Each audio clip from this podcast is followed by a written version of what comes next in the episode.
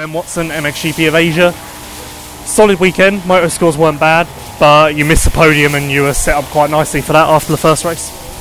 Yeah, to be honest, I'm not thinking about the podium at all because I don't deserve it this weekend from my riding side of it. I I did all I could on what I thought was a really dangerous track. I mean, the track itself was not dangerous, just the preparation in between. I mean, they watered the track so heavily on, on only the takeoffs and the landings.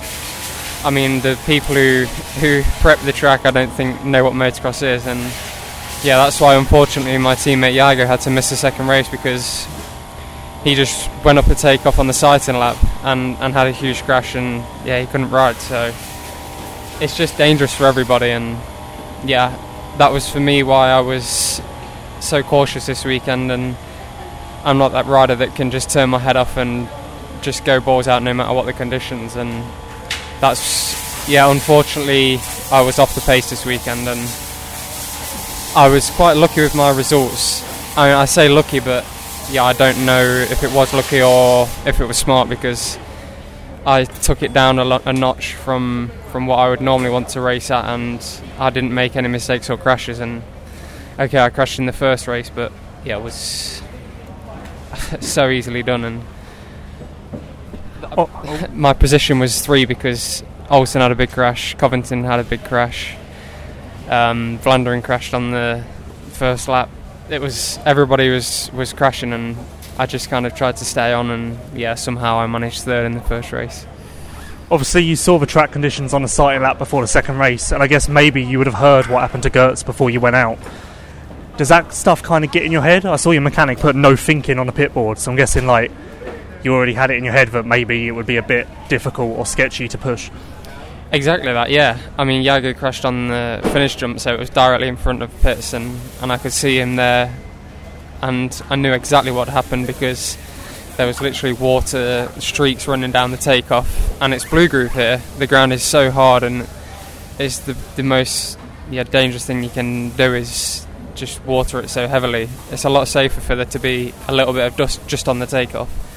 Fair enough if they want to water the the actual track a lot, but yeah, the takeoffs and landings should never be watered as heavily as they were, and yeah, it's that's not a complaint. I was not strong enough in those conditions, so yeah, the result I got, I don't feel like I deserve really, but I just stayed consistent, and yeah, I got three five scorecards. So Obviously, practice was okay. I think you were like fifth and sixth every time. And then the first moto when you're behind Pauls, I think he fell or got caught up or something and ended up right in front of you.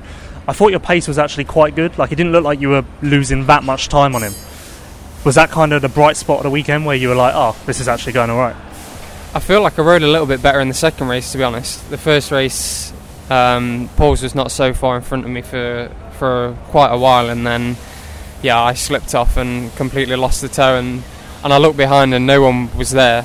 I had yeah like 15 seconds to the guy behind me, so I just kind of rode round, and yeah, I came off not happy. I just didn't feel like it was a I was riding like myself. so it's just one of them things. Yeah, I, I just wanted to to come away here safe, and that's what I've done. So I can't complain too much. Is it a bit of a weird one because obviously three five is great, especially when you look at your results last year, the year before that. So is it a weird one where you have to kind of remind yourself that even for the points, like today was actually good. You gained, I think, eight points or something on Olsen. Yeah, I'm. I gained uh, ten points. I'm only eight points from third in the world championship now, which I'm not looking at at all. I don't really care about that. It's. I'm disappointed after this weekend because of my riding and nothing else. It's. Um, yeah, it's great. I've gained ten points on third place and the championship. Yeah, it does look good, but that's that's kind of the last thing I think about. At the end of the day, that's just it's just a number to me, and I just care about how I ride and and how I feel in myself, and that's where I'm just a little bit disappointed. But I can't be too hard on myself. I've just got to stay focused and, like you said, look at where I've come from. Um, last year, yeah, I've finished fourth overall six times now this year, and I was nowhere near that last year. I got a little bit lucky in Indonesia because it was a mud race, and yeah, it's just one of the things where anything can happen, and I got sixth overall. But yeah, five times to be fourth overall this year, it's really good. But obviously, I'm there every time now, and I just want better each time. I can't just be happy and settled with with the results I'm getting. Obviously, last week I, I passed Pauls and Prado in, in one race, and then yeah, now this weekend they they were another level above me. So it's just one of the things I have to accept. Look back at where I've come from and stay positive and focused for the for the next races. Are you going to be dreading coming back here next year then, or do you think that if they sort out the watering, the track layout and all of that's actually all right for racing? No, the track was amazing. I really enjoyed it, but it was just the I don't know who was doing it. I guess some Indonesians from the local village that had never seen a bike before. I'm pretty pretty certain it was that. Uh, so yeah, I just it's one of the things. No, I'm going to look forward to coming back because I'm riding my bike and I'm racing, and that's what I enjoy. So I'm going to look forward to it no matter what. But if it's just one race and this is going to be the worst I ride all year, then happy days. And uh, finally, on a scale of 1 to 10, how excited are you to get back to Belgium, a bit of normality and normal food? Yeah, I'm pretty sick of this place. It's the just going outside is just horrible. It just the heat just clags onto you, and the food.